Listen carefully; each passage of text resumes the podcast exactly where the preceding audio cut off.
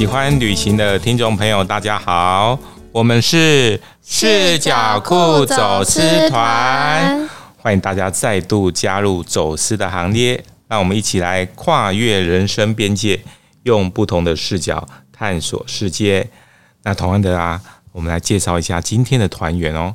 我呢是喜欢欧洲漫游的 Daniel，我是喜欢亲子自助旅行的 Grace。我是喜欢环岛旅行的明杰。那我们今天的节目啊，我们要谈的是什么呢？我们要谈的是当旅人遇上萌宠。嗯，诶，所以听到这个题目会想到什么东西啊？嗯、呃，很可爱的动物。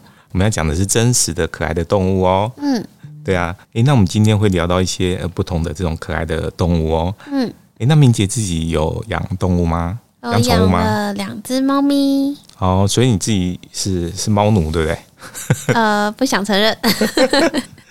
哎，那讲到这个猫的这个所谓的呃有名的一些景点啊，嗯，其实大家一定会想到就是在哪里，在台湾的这个呃平溪县的红头，对不对？那它是一个很有名的这个算知名的猫村，但其实在全世界啊，哎。也有蛮多这个就是以猫闻名的这种景点哦。嗯，那明姐当然要以她自己爱猫的这个角色来跟我们分享一下。对啊，像是日本宫城县的田代岛。那这一个岛呢，被日本人称为猫岛哦，原因是因为岛上的猫咪数量是多过当地居民的。这太好笑了，猫比人还多哦。对啊，而且它的猫咪数量有数百只，但是岛上的居民却不足一百人哦。所以在那个岛上，应该是这个猫统治的这种感觉哦。对啊，就是大家都是猫奴。真的，真的，哎、嗯，它很特别，是它还有那个所谓的猫咪神社，是不是？对，真的是猫奴哎，竟然有猫神，这个好特别哦。对啊，然后所以说那边还规定说怎样，就是因为猫跟狗有时候嘿不是那么合哈。嗯，对，所以说哎，他们有没有规定说禁止把狗带上这个岛哈？对啊，除非是导盲犬可以登岛以外，其他的狗都不行，避免猫狗又产生大战，对不对？嗯。那除了这个以外，日本好像另外还有一个地方，也是一个很有名的猫岛，对不对？是福冈县的蓝岛。那这个蓝岛呢，它是位于九州市以北的一个小岛哦，然后它也近邻本州。那岛上的居民几乎都是以渔业为生。那为了避免有很多老鼠猖獗，他们有很多人都会饲养猫咪。但是这个猫咪的数量也越来越多哦。哦，所以它是养猫抓老鼠的哈。对对，所以这也是一个蛮有趣的这个呃原因呐哈。嗯。那当然，第三个就是我们讲的活动，活动对不对？对。那猴童的话，它早年是一个采矿点。那九零年代的话，它就停止采矿了，开始有人居住，然后猫咪也逐渐入住哦。那现在的话，它是一个猫咪的景点。哦，对啊，好像大家其实如果搭那个火车，在这个活动车站下车，哎、嗯，就会看到很多这种以猫为形象的各种的很有趣的这种呃相关的，不管是这个立牌啊，或或者是一些玩具等等的，嗯，周边商品，周边商品。然后你就爬个那个楼梯上去以后，你就会发现，在那个那个算是类似天桥，对不对？就是通往这个他们后龙村的这个那个天桥上面哈，就是跨越这个火车轨道的那个天桥上两边。哦，它就隔起来，就是让那个猫可以在那边去呃经过，然后不会跟人抢同一个道这样子。嗯，对，所以它设计的还蛮贴心的，让让猫咪可以在那边。那边猫咪很有趣，就是它们不会怕人。对，就每一只都好像呃看到人，然后也是做自己的事情。对对对对，完全是很慵懒，然后很这个舒适的存在在那边这样子。那当然，因为它也知道说人在那边也对它都。呃，会很友善哈，大家不会欺负他，嗯、哦，所以他也就是很安心、很放心的会在那边这个生活着这样子。对，没错。所以那边也是形成一个很特殊的这种猫咪的景点。嗯，还有土耳其的卡尔坎，那它也是一个渔村，好像渔村都会有很多猫咪。呃，为了要抓老鼠是吧？对，那它也是游客的度假胜地哦。哦，另外它也有。在二零零八年的时候，成立一个猫保护队。哦，这个好特别哦。嗯，就是负责照顾流浪猫。我觉得他们做的还不错，是因为他们还有帮猫咪做节育跟提供基本的健康护理。哦，就给他们上课是，是 教猫咪说如何绝育，然后健康的尝试这样子，哦，真的蛮贴心的。然后他们还有拍摄当地猫咪的生活照，然后会在脸书上面跟大家分享。所以游客没有到那个地方，还是可以透过脸书来看到他们这边的这个卡尔坎的这些可爱的猫咪的照片，对不对？对，这个还蛮赞的。嗯，然后还有美国的佛罗里达州，佛罗里达州这个呃有什么特别的吗？美国的作家海明威，他是一个很爱猫咪的人哦。然后他有养过一只六指的猫咪。哎呦，好特别哦，六指，就是还有六只手指头。对对对，哎，它猫有手吗？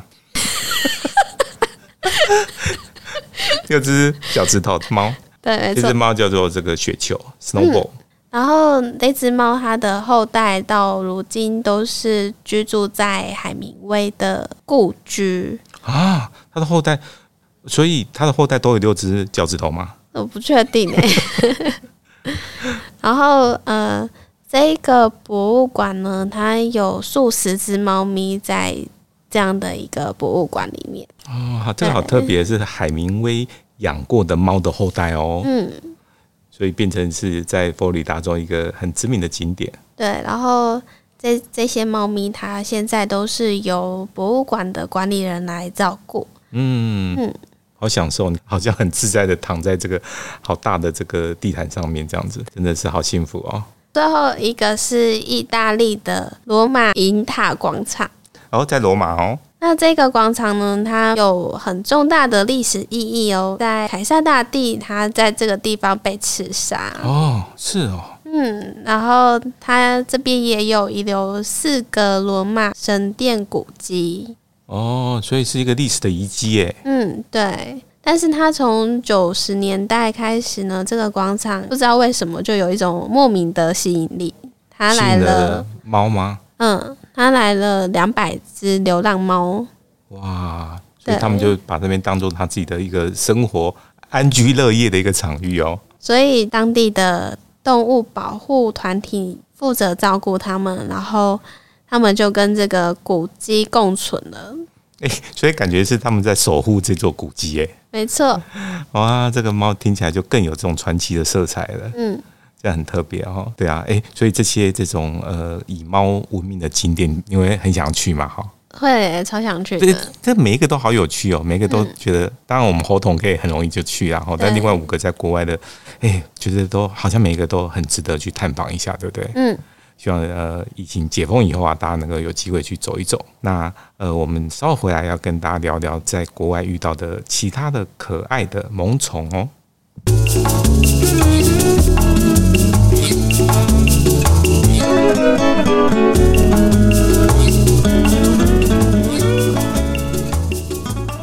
欢迎回到视角库走私团。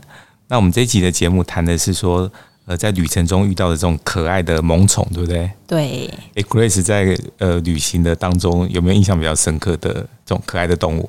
有啊，有啊，当然有啊。我觉得旅行当中好像，哎，不管你是这个自助旅行哈，还是这个跟团呐，其实好像都免不了有有这样子这种行程。行程对，对，对，对，去参观什么动物园这样子，对对对，那就对啊，就像我们到了澳洲，一定要去看什么啊？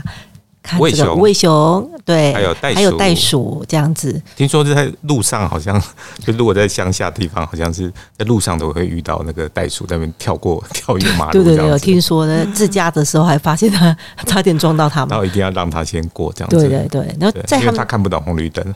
哦对啊，在当地人来讲，好像觉得习以为常。然后我们看到就觉得哇，尖叫这样子，哇，有袋鼠哎，从你眼前过。现场看到一定超可爱的吧？对啊，还有无尾熊也是啊，对啊，好可爱哦、喔。嗯，想到无尾熊就会想到那个呃动物园哈，对，台北的台北市动物园，动物园，哈，以前很有名的这种 Patrick 啊什么的这种无尾熊这样子。对啊，所以现在看到听到 Patrick 这种名字，就会想到无尾熊。就有一个很深的连接，这样子。对，然后还有就是大家排队去看那个熊猫哦，在中国大陆对不对？哎，我是说台湾那个时候，那个台北这个动物园的时候啊，哦，团团圆圆的，团团圆圆的时候，哇，风靡一时。然后我还记得，我们也带着小朋友去看了哈。有有看到吗？有看到，那时候，而而且要排队，哎。螺旋状的这样一绕好几圈，对不对？绕了好几圈，为了要要分流这样子。啊，对啊，那我就想到说，我在中国大陆的时候有有看过熊猫这样子，而且你好像近身近距离跟它接触过，对不对？近身，我以为必须要近身跟它见面。你还要还要焚香哎！我吓一跳，说为什么我近身的时间都被你发现？为了看熊猫还要焚香。嗯，那时候礼拜一下，在早期的时候。哦，那个很多年前，我还是少女的时候，哎呀、啊，哎呦，那大概也要两三年前哦。对对对，差不多两年两三年前。然后那时候就是他可以就是十块钱还是二十块的人民币。嗯，然后你就可以进去这个动物园里面，就是走下去，有没有？原本你是远远的看那个熊猫嘛，嗯嗯，那时候台湾都还没有熊猫，没有对对，所以根本不可能是两三年前，这样就知道透露你的年龄了，对，就不小心透露了这样子。然后，那你不是不知道是花十块钱还是多少钱，然后反正也没有很多钱，然后就可以下去，对，跟他一起拍照。我记得那次是还跟我爸我妈一起去去中国大陆旅游的时候，嗯。哎呀，然后我还跟我妈讲说，你要记得帮我拍照哦，这样子。对啊，一定要捕捉到那个画面。画面对。然后因为就觉得哇，那个熊猫就是中国大陆国宝嘛。对啊。然后我就记得他会给你一颗苹果，嗯，一一直拿拿下去给他喂喂它，要意思要喂它。哦。然后那时候我爸就很担心我，我爸就说：“哇，这个丫头胆子真大，他怕熊猫把我吃掉。”哦，对。因为他其实比我们大。高大很多啦，但熊猫因为它其实个性很温温驯，对，而且很可爱，你就觉得它圆圆的、毛茸茸的。那你有去捏它的脸吗？我不敢。然后我下去的时候，我就想说要近距离跟它拍照嘛，当然就一一直靠近它。我小时候是不是是真的还胆子蛮大的？对对啊，很很近距离。可是我一靠近它，我吓一大跳。怎么怎么了？哦，我怎么好好痛哦？被好多针刺到，刺到的感觉，就是好刷脏。刺刀的感觉，就是它那个，你远远看觉得它是雪白毛茸茸的毛，我们以为它是像北极熊或者像狗狗是柔软，就它不是，是像扫把那么硬的那个。对啊，然后我完全那个触感跟我想象中是完全不一样的，吓我一大跳。嗯嗯，对，然后原来这个熊猫的毛是这么硬的。啊，是哦，哎，这个真的是很少有人有过这样的体验哦。是啊，现在大概你再花再多钱，应该也他也不敢放你下去跟他拍照了吧？没错，没 错，嗯、对，因为现在是保育的这个动物了哈。是，对啊，那所以那只熊猫后来有跟你道歉吗？哎，其实应该不是熊猫，应该讲猫熊哈。哎，对啊，对，因为它其实是熊，熊它不是应该是猫熊，应该我要跟他道歉。我你把他名字讲错，你要跟他道歉。对对，而且苹果拿在手上，我好像忘记也没有喂他，哎，我也忘记喂他吃掉了。没有那个动物园的这个工作人员，看你拍完照之后，我们又把苹果还给他，他也重复利用，重复利用，他也不要给他吃，大概大概他也吃腻了吧？可能要 可能要二十个人才给他吃一颗这样子，类似是是是类似是这样子。哦，可是你有考虑过这个呃猫熊的这个感受吗？说不定他碰到你的皮肤会觉得你很刺，对，而且他会觉得说我不想跟你同框哎。啊，对，他觉得这个人类的皮肤好硬哦。对啊，而且他一直拿这张同框的照片到处讲，讲了几十年。对啊，然后还把他名字讲错，一直想他是熊猫，人家明明是猫熊。猫熊，嗯，对啊，哎，所以这个在中国大陆这个看熊猫的，我又讲错了，你要跟他道歉。看猫熊的这还好不认识他，没跟他同框。对啊，其实哎，听起来还蛮有趣的哈。是是，也觉得还。蛮特殊而且很难忘的一个这个这个经验，这样子。嗯，没错没错，也是他的跟他的第一次接触。对啊，那讲到这个这种近身的这种接触啊，我不知道大家有去过日本的人啊，可能去过这个奈良哦，是。或者去过这个呃广岛附近的这种岩岛神社那附近啊，哦，哎，其实你会发现说，他们那边有很多这种野生的鹿，嗯，哦，野鹿。对，那这个野鹿啊，在那边真的超多的，就是诶，他就在那边，诶，这个是跟着人呐、啊，就是在同样的地方在那边跑来跑去，然后在路上就等着你来喂食它这样子。哇，这么这么这么亲近？对啊，就非常非常的亲近啊，嗯、就是，然后你当然你就是可以呃去买那个他们叫做鹿仙贝。嗯，就是鹿喜欢吃的仙贝嘛。对，鹿仙贝听起来好像中药的名字。对啊，它其实就是鹿的那种米食的这种仙贝这样子啊。好，那我记得大概人应该也可以吃吧？可能我是没有没有这个好奇心去吃它了哈。对啊，那我就呃那时候就去哎买了这样的这个鹿仙贝啊，去喂它。我记得那时候大概才一百五十块日元哦，其实日币啊，然后其实不不贵啦哈。对，然后很多那个野鹿就是在那边等着你喂它哈，然后它其实呃不会呃，就是说它也算蛮温驯的，可是它们很很好玩的是，它们很多不同的野鹿之间呢、啊、会彼此去竞争去争夺那个食物。然后我就看到他们在有时候在一条很狭小的路上面，他们野鹿会互相那边争那个路哦，然后就有些人会被挤到旁边快要摔倒这样子，然后那画面其实还蛮好笑的这样子。我以为他是会卖萌这样子，卖萌，但其实看到他就会觉得很萌啊。对啊，因为鹿真的是就是很温驯。然后你就看到说路旁它就会有一个交通标志啊，就写着说：“哎，小心路穿越马路哦。”哦，哎，还有单压路 穿越马路这样子，对，然后你就会发现那野路，哎，到底就是没有在管人或者车子的，因为它没有那个概念哈，因为他们的交通规则跟我们不一样啊，他就大摇大摆就穿越了马路啊，然后哎，汽车当然就会全部都停下来，然后不能碰到它。你知道它有多珍贵吗？是，它有多尊贵？是因为在当地啊，其实是把这个路是当做这个我们讲是讲野路哦，其实人家是。当地人是把它当做是神鹿哎，对啊，然后光是在那个奈良公园附近哦，就有一千多头的这种神鹿哦，哇，数量真的很多哎，一千多头是想想象的蛮恐怖的哈，对，但它就很很和平的啊，跟人啊就生存在同一个环境啊哈。那为什么我们讲说它是神鹿啊？其实因为传说当中，在一千多年前哦，诶，这个天神啊，他就骑着这个白鹿哦。其实白鹿它就降临了，呃，那附近的这个春日大社那一带，哦，那在奈奈良那边啊，哈，然后所以呢，诶，当地的居民就觉得说，诶，他是神的这个算是坐骑，对不对？哦，神的使者，使者啊，所以当然要好好的呵呵护他，不能够去呃欺负他，对不对？然后对，所以说，呃，有当地的这个不管是居民啊，或者游客啊，其实都对他们都很友善，哦，对这个鹿都很友善。然后，那很有趣的是，它在傍晚的时候啊，诶，他们会就会有那种号角的声音。那这些野鹿啊，诶，他们其实就乖乖的会回到他们的这个呃，算是一个保护他们的一个安全的范围的一个栅栏里面这样子。哦，对，所以就是呃，白天的时候就出来觅食哈，就很多观光客会喂他们，然后然后顺便来，他们就会在这个路上会怎样呢？我觉得唯一呃比较要小心的就是什么？不用小心这个鹿。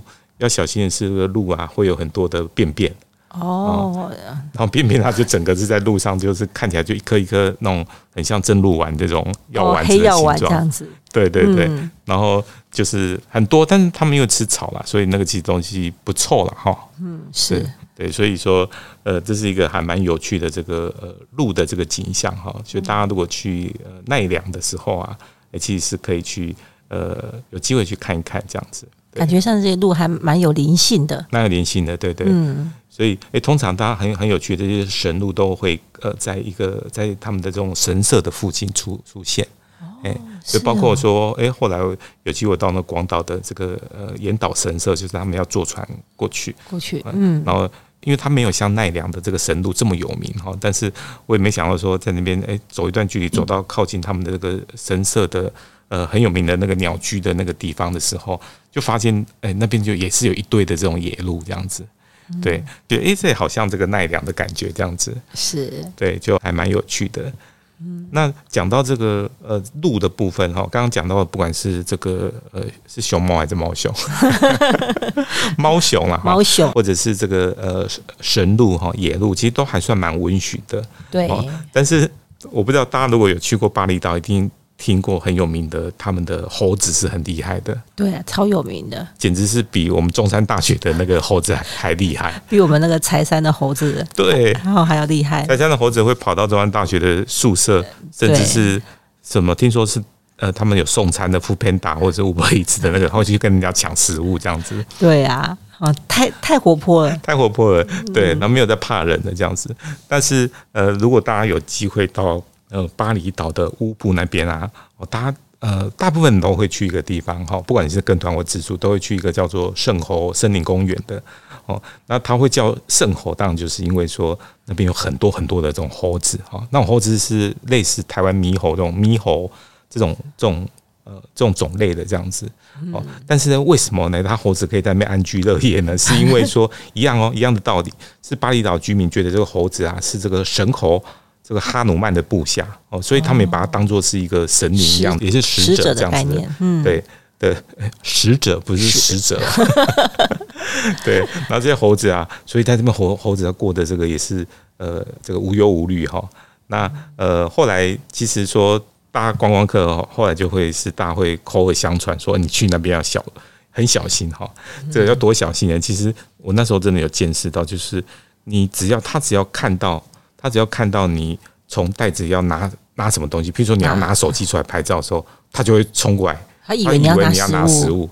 或者你让他听到有塑胶袋的声音，对，哎、欸，好像哦，说他的声音，他就觉得说你要拿食物，然后他他会直接用抢的，没有再跟你客气的，这么厉害哦。对，然后非常的 他们的这个猴子啊，真的是非常非常的凶猛这样子。我我觉得我是在看看《西游记》嘛，那里是水帘洞嘛，对呀、啊，就像齐天大圣一样。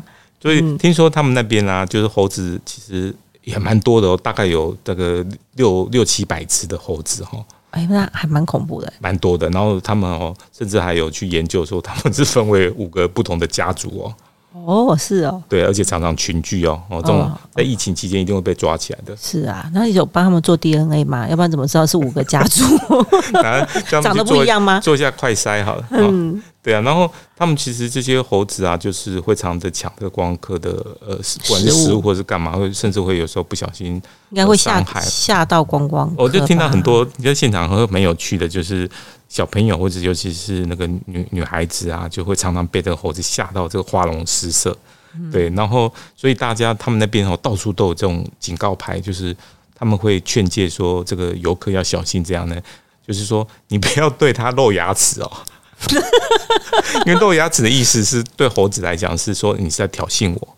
哦，对啊，是这样子哦。所以我就看到，就是有一些人会把嘴巴遮起来，最好是戴个口罩这样子，就很安全哈。露牙齿也不行哈，对啊，那在笑的时候露出牙齿，这样也不行。那所以说，呃，他们也会讲说，哎，你就尽量说不要呃带一些食物去，不管是香蕉啊或者什么点心的去喂它，因为它不会乖乖让你喂，它是直接用抢的，因为他们等于是猴子跟猴子之间会要争夺那个食物嘛，哈，嗯，因为。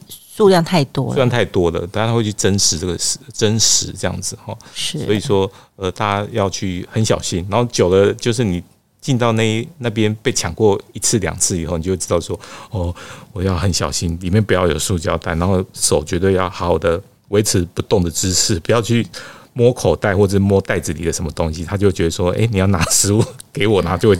用只有抢的，然后他们就，你会看到他会把很多游客的那种小袋子或什么的，甚至是把包包就整个抢走哦。对，就是很还还蛮有趣的画面，就看到别人被抢，自己没被抢。对啊，那。这个好像已经超越我们今天讲的可爱的萌宠的这种范围哈，就是它是还蛮顽皮的，还蛮顽皮，对对，就是猴子的个性版就这样子啦。是，它好像就不像那个我们之前讲的那个鹿，感觉上是真的温驯很多，超温驯的，对。嗯、所以当然就是说，你要知道说不同动物的这些性格啦哈。是，然后要学会就保护自己，哦，对啊，也保护他人。嗯，什么东西？然后要保护自己，这样子，对啊。那我们稍后回来要跟大家聊聊，呃，我们到这个希腊遇到的可爱的萌宠哦。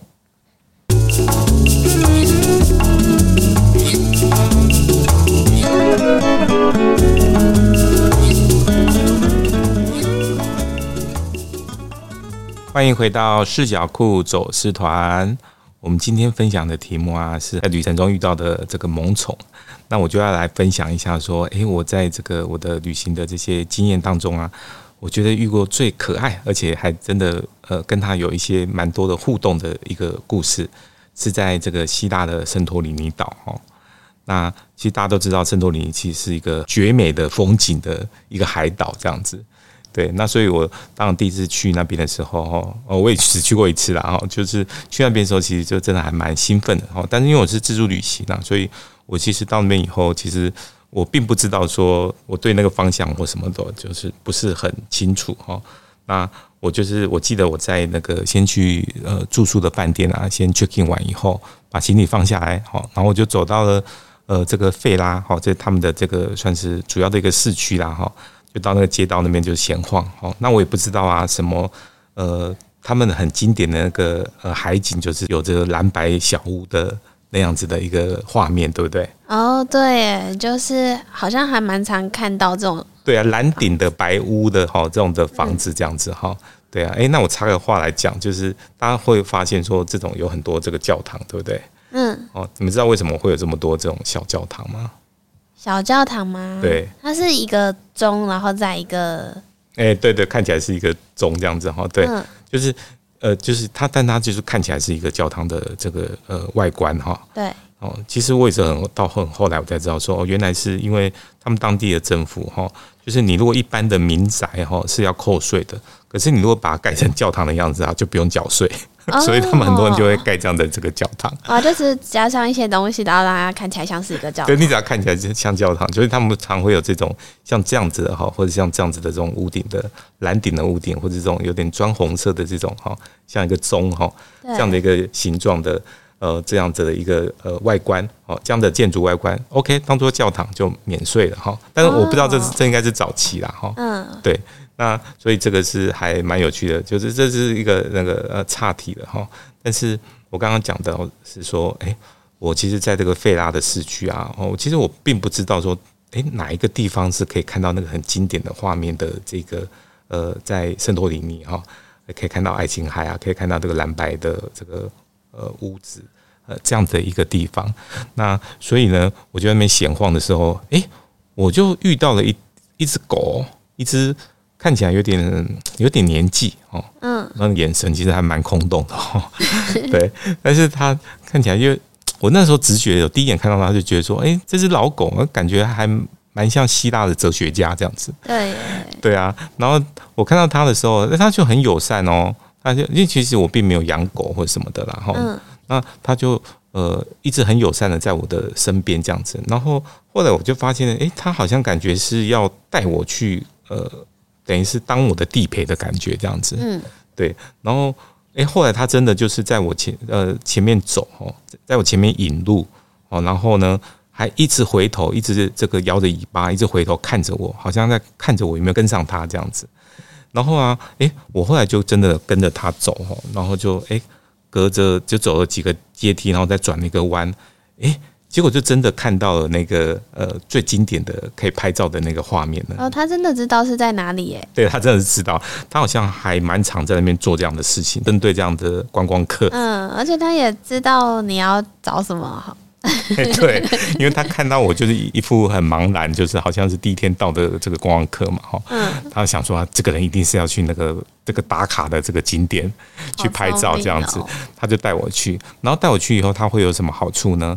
诶，他其实后来带我去那边以后，他还我在那边拍照，在那边尖叫拍照的时候啊，他就一直真的在旁边很很乖的就在那边等候我这样子，对啊，然后在那边等我的时候，我有时候都会忘记，或真的以为他是我的导游这样子，很想叫他帮我拍照，叫他拿相机，对，叫他拿相机帮我拍一下。然后其实呃后来他还真的又继续带我往往下走哈，就就去看不同的这个呃不同的这种风景这样子。对，那他这样子做的目的是什么呢？他这样做的目的是，呃，我就会犒赏他一些吃的东西，这样子。哦，所以他找到在那边的生存方式。对，这真的是他的生存方式。那我猜他大概他会知道说，光客会觉得说，哎，他好可爱哦，还会带我去呃去逛一些地方哈。对啊。然后我就真的啊，呃，后来几天我其实经常在那个附近遇到他，嗯，然后他好像就一副认识我的样子，好，那我就会喂他吃。呃，当地很有名的类似皮塔饼，然后或者是甚至他连冰淇淋都吃哦。哇，对，然后就这个趣道还蛮好的这样子，就喂他吃什么他都会吃，然后就他就真的很可爱这样子，嘿，然后我就我还记得说，诶，第二天的时候啊，我要回饭店的时候，大概那时候天色还算是有点晚了哈。类似八九点了嘛，哈，他一直跟着我，因为我住的饭店其实离那个费拉市区大概走路要走超过二十分钟哦，其实是有点距离的啦，哈。然后后来我跟我朋友就一直回头看他，然后他还其实一直在跟着 跟着我们这样，然后他跟了很久很久，然后诶，后来转个弯的时候才发现，诶，他就没有看到他了，他大概觉得这个离他地盘太远了，哦，不敢再跟这样子。他可能觉得你认识路了。哦，所以他是要带我走回饭店吗？对啊，我就想说不用饭店，老子知道饭店怎么走，不用你来带这样子。对啊，然后所以说，呃，我们就觉得说，哎，他好可爱哦。可是我觉得最最好玩的一个事情是说，呃，好像是在第三天的这个晚上哈，然后呃，同样的啊，一样就是那天一样白天会遇到他哦，然后他好像也是一样跟着我们呃。好像要走回饭店的路，也跟了一段时间这样子哦，跟了一段距离哦。那我记得那天半夜的时候，因为时差的关系啊，然后我就是诶睡到半夜起来的时候啊，好像两三点啊，然后就睡不着觉，然后我就想要用划我的手机哈。那因为我的房间其实我们是住那种有点像 villa 那种的哈，那我的房间其实是没有这个呃。就是没有讯号，没有 WiFi 的讯号，收讯比较差。对对，所以我后来就想说，哎，我要去那个 lobby 和大厅那边的那个讯号很好，所以我就打开门啊，哦，打那像是那种 villa 的那种门，然后打开门啊，一看，哎，这只狗它竟然睡在我的这个房间后面，哎，我的这个门外面这样子，对啊，然后我想说，哎，奇怪。这个太好笑，他什么时候跟我们跟跟我跟到房间外面，我都没有注意到。而且他还可以走进去，哎，哎，对，而且我们那个一一间一间的房间嘛，哈，他还知道我住哪一个房间呢？哦，他认得你的味道。哎，我觉得超神奇的，有可能他是闻味道还是什么的，真的超神奇。然后我看到他就睡在那边，然后他看看我，因为他也就是这样子不动声色，然后觉得也没有不以为意这样子的哈。但是后来我就当然去。大厅啊，就是这个用完手机以后，后来回来房间就觉得，哎，他就不见了，就没有看到他了，这样子，我也不知道他跑到哪里去，这样子。但但是好像隔天早上起来啊，哎，很有趣，我就发现在这个饭店的前面的那个广场啊，哎，结果他又出现在那边了。哇！对啊，就好有趣，好像感觉啊，他又要带我们去展开另外一段的这个旅程，这样子。对，而且他都会跟着你们哎。对，我觉得他超可爱的。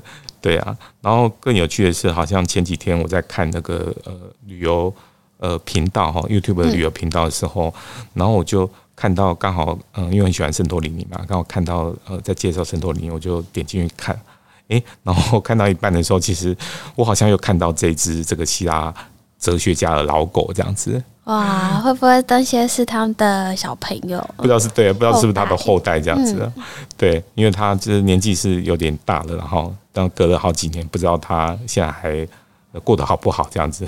对啊，对啊，所以还觉得这是在旅行旅行当中啊，一个还蛮有趣的一个呃经验这样子。嗯，有机会的话再回去看看。对，一定要再去找找看这只。老狗，因为它一定是出现在同样的那个它的地盘那样子，嗯，然后还干着同样的事情，就是带着观光客去 去这个当地陪去旅行这样子，换免费的冰淇淋，没错没错，对，那我们稍后回来哦。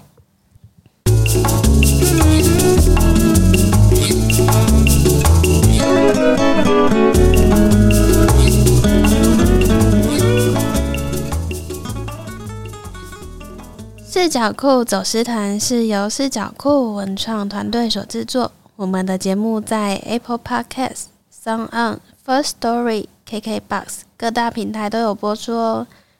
不要忘记订阅我们的频道，并且给予我们五颗星的评价哦。如果你有什么精彩的旅游故事想要跟我们分享的话，欢迎大家用脸书、Google、IG 搜寻酷旅行哦。然后要记得呢。在我们节目的最后面有幕后 NG 花絮的大公开哦，千万不要错过了哦。那我们回到今天的节目的尾声啊，嗯、呃，其实刚刚聊到的是什么？是圣托里尼嘛，哈。对。那圣托里尼除了呢有这只很可爱的这个呃哲学家老狗以外呢，嗯、它还会在岛上很容易遇到一个还我们平常没有那么常见的一个动物，嗯，就是驴子。驴子。对。那它这个驴子是本来是做什么用的？其实就是因为他们那个在圣托里尼有一个特色，就是它很多的那个阶梯。那房子大家看到，就是它不是都是在这个整个一个像是山丘上这样盖着哈，所以它就上上下下很多这个呃阶梯。那所以它它后来就衍生呢，它会呃用这个驴子啊来载人或者载行李。嗯。那这个驴子最常出现，它在岛上的不同的阶梯你都会遇到哈。就有时候你背行李已经背不重，或者人走不动的时候，他们就呃就会有一个，就是这个这算马夫嘛，驴夫哈，然后他就会问你说要不要搭，要不要坐一下驴子哈，你就跟他问一下价钱等等的哈。但他最常出现的是在他们有一个驴子大道就是位于他们的旧港，旧港的港口一直通往刚刚讲的那个费拉的那个市区的这个阶梯。那这段阶梯呢，因为很长，有五百多的，将近六百个阶梯哈。嗯。然后而且它是立字形这样子，像这样山路这样子弯弯曲曲的哦，其实不是很好爬。嗯。哦，老实讲，其实还好啦，因为我有从上面爬到下面去，其实其实还好。对，那但是它其实也有它有那个索道，就是缆车可以搭哦。那缆车比较贵，或者是在这个旅游的淡季的时候，它不见得有有开，但是这个驴子是一定有开放，驴子一定有营业这样子。所以这条路啊，就是整个海拔是大概有三百公尺哈，这样子的这个距离，所以。呃，很多的这个驴子哈，在做这样的生意，提供这样的服务，所以它叫做这个驴子的大道哈。嗯，当然我去的时候，我并没有去搭这个驴子，然后因为喜欢用走的去去体验当地的风情嘛哈，而且会也会觉得说，好像有点有点残忍，怎么讲哈？对啊，很辛苦啊。就驴子好像蛮辛苦的这样子，因为他们呃，我觉得记得说前两年有看到一个很有趣的新闻，然后。那他就讲说，这个希腊的当地的政府啊，他就规定说，呃，因为要这个呃，大家要保护动物嘛，哈，现在这样的意识抬头，对不对？嗯。所以他规定说，体重超过一百公斤的人啊，不可以去骑这个驴子。哇，可是我觉得一百公斤感觉好像，其实它是超重，但是九十几公斤也很重啊。你这样歧视九十公斤的人哦，就是你觉得他门槛太高，对不对？对啊，因为。还要上下坡哎、欸，很很辛苦啊。可是你要想想看，其实欧美有很多有一些民众，然后他的吨位就本来就比较大嘛。如果是以欧美来说的话，对，我觉得亚洲人当然要符合这个标准是不不不不是那么容易啦哈。嗯，对。但是以欧美来讲，你就他那种吨位很大，其实哎，好像随便都 好像超过这个体重，对不对？对。可是我比较呃。比较难去理解是说，那他这样要怎么去执行这件事情？是说他放一个体重计在那边，体重计，然后人来说，哎，来称一下啊，一百公斤，哔哔哔哔哔，加就说，哎，不好意思，我没办法载你，因为超过一百公斤，这样不是蛮羞辱人的吗？好像也是、欸。对，他到底要怎么执行？是拿一个磅秤在那边吗？还是目测？还是怎么样？然后你超过就说，哎，不好意思，下面一位，好像。对，他不知道他说他到底是怎么去执行这件事情。目测的话也还也是也蛮侮辱人的，就明明可能人家才说不定才七十公斤，然后说哎，我觉得你超过一百公斤。对啊，对，不知道怎么处理，真不知道怎么处理啦。但是我就会想到说，呃，但是这个其实这种情况是老实讲是呃，因为现在这种呃动物这种保育的意识哈，保保护动物的这样的意识是真的是。呃，越来越高涨了哈，所以很多的这种观光景点，然后其实呃，大家如果印象所及，一定会知道说，有很多地方都会有 几种动物的这种这种，不管是。呃，提供让观光客去，好像好玩哈，嗯，去体验一下的这种行程，包括说，比如说去哪里去泰国，泰国，好像会骑什么，柬埔寨、东南亚之类的国家，东南亚会骑大象之类，对不对？对。然后我就记得说，以前我去骑去丝路会骑那种骆驼，去沙漠的地方哦，对对。比如说你去北非什么，他们会骑骆驼哦，然后呃，就是类似这样的这种骑乘动物的这种东西，好像。还算算是蛮普遍的，对不对？嗯。哦，然后包括当然也骑那个马哦，也也还蛮常见的。对对，但是呃，现在这样的这个呃，越来越多人会呼吁说，哎，我们好像呃，观光客不要助长这样的这种行为，对不对？嗯。所以明姐是不是要来帮我们呼吁一下这个部分呢？对啊，像是刚才提到的驴子嘛。然后还有在泰国、柬埔寨、东南亚这些国家，很多观光客都会骑大象拍照啊。对对，但是呃，其实他们在训练大象的过程当中是很残忍的哦。嗯，在当地有一些非法的捕获行为，他们是从大象的家庭当中直接抓走小象。啊，这么残忍哦！对，然后大象妈妈在保护小象的过程当中，也会被当地的人去围捕，或者是直接被杀害。啊，嗯，这听起来真的是对啊。像小象，它被带离象群之后呢，它就会被铁链捆绑，然后就会遭受殴打之类的。嗯，好可怜哦。对，因为需要让他们听话。嗯嗯嗯嗯。嗯所以这个训练过程中是蛮没有人性哈。对啊，蛮不人道的这样子。嗯，那像他们呃当地在训练的话，里面其实他们有一个词叫做 elephant crashing。嗯哼，对，呃，翻译的话是大象粉碎。嗯哼，它的意思就是说粉碎大象的精神或者是思想，让他们驯服于训练室。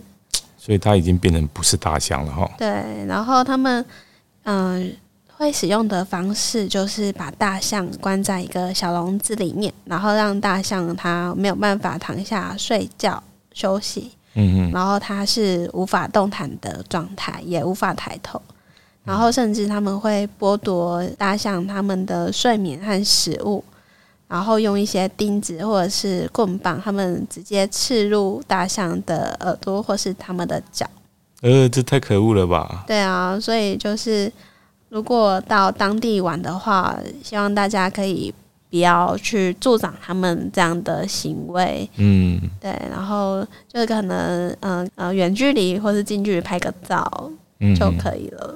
对，对啊，所以我们真的要呼吁一下，作为一个呃比较文明一点的女人哈，嗯，当然可能早期我们比较没有这样概念，或者说比较不懂嘛哈，所以觉得说啊你。参加跟那个团或者什么到当地就会去，骑个大象或者是骑个骆驼什么的哈。对。但现在真的是大家如果有这样的意识的话，从自己开始做起，哈，真的可以影响自己身边的人，说我们不要去助长这样的这种行为。嗯。好，那我们用最文明的的方式来跟我们整整个的地球环境、跟大自然啊、跟这些生物啊都一起来共存。没错。对。那我们今天的节目啊，就进入尾声哦。那我们每个礼拜五的下午五点啊，哦，可以期待来准时来跟大家在线上来碰面哦。嗯，那我们现在要跟大家说，拜拜拜。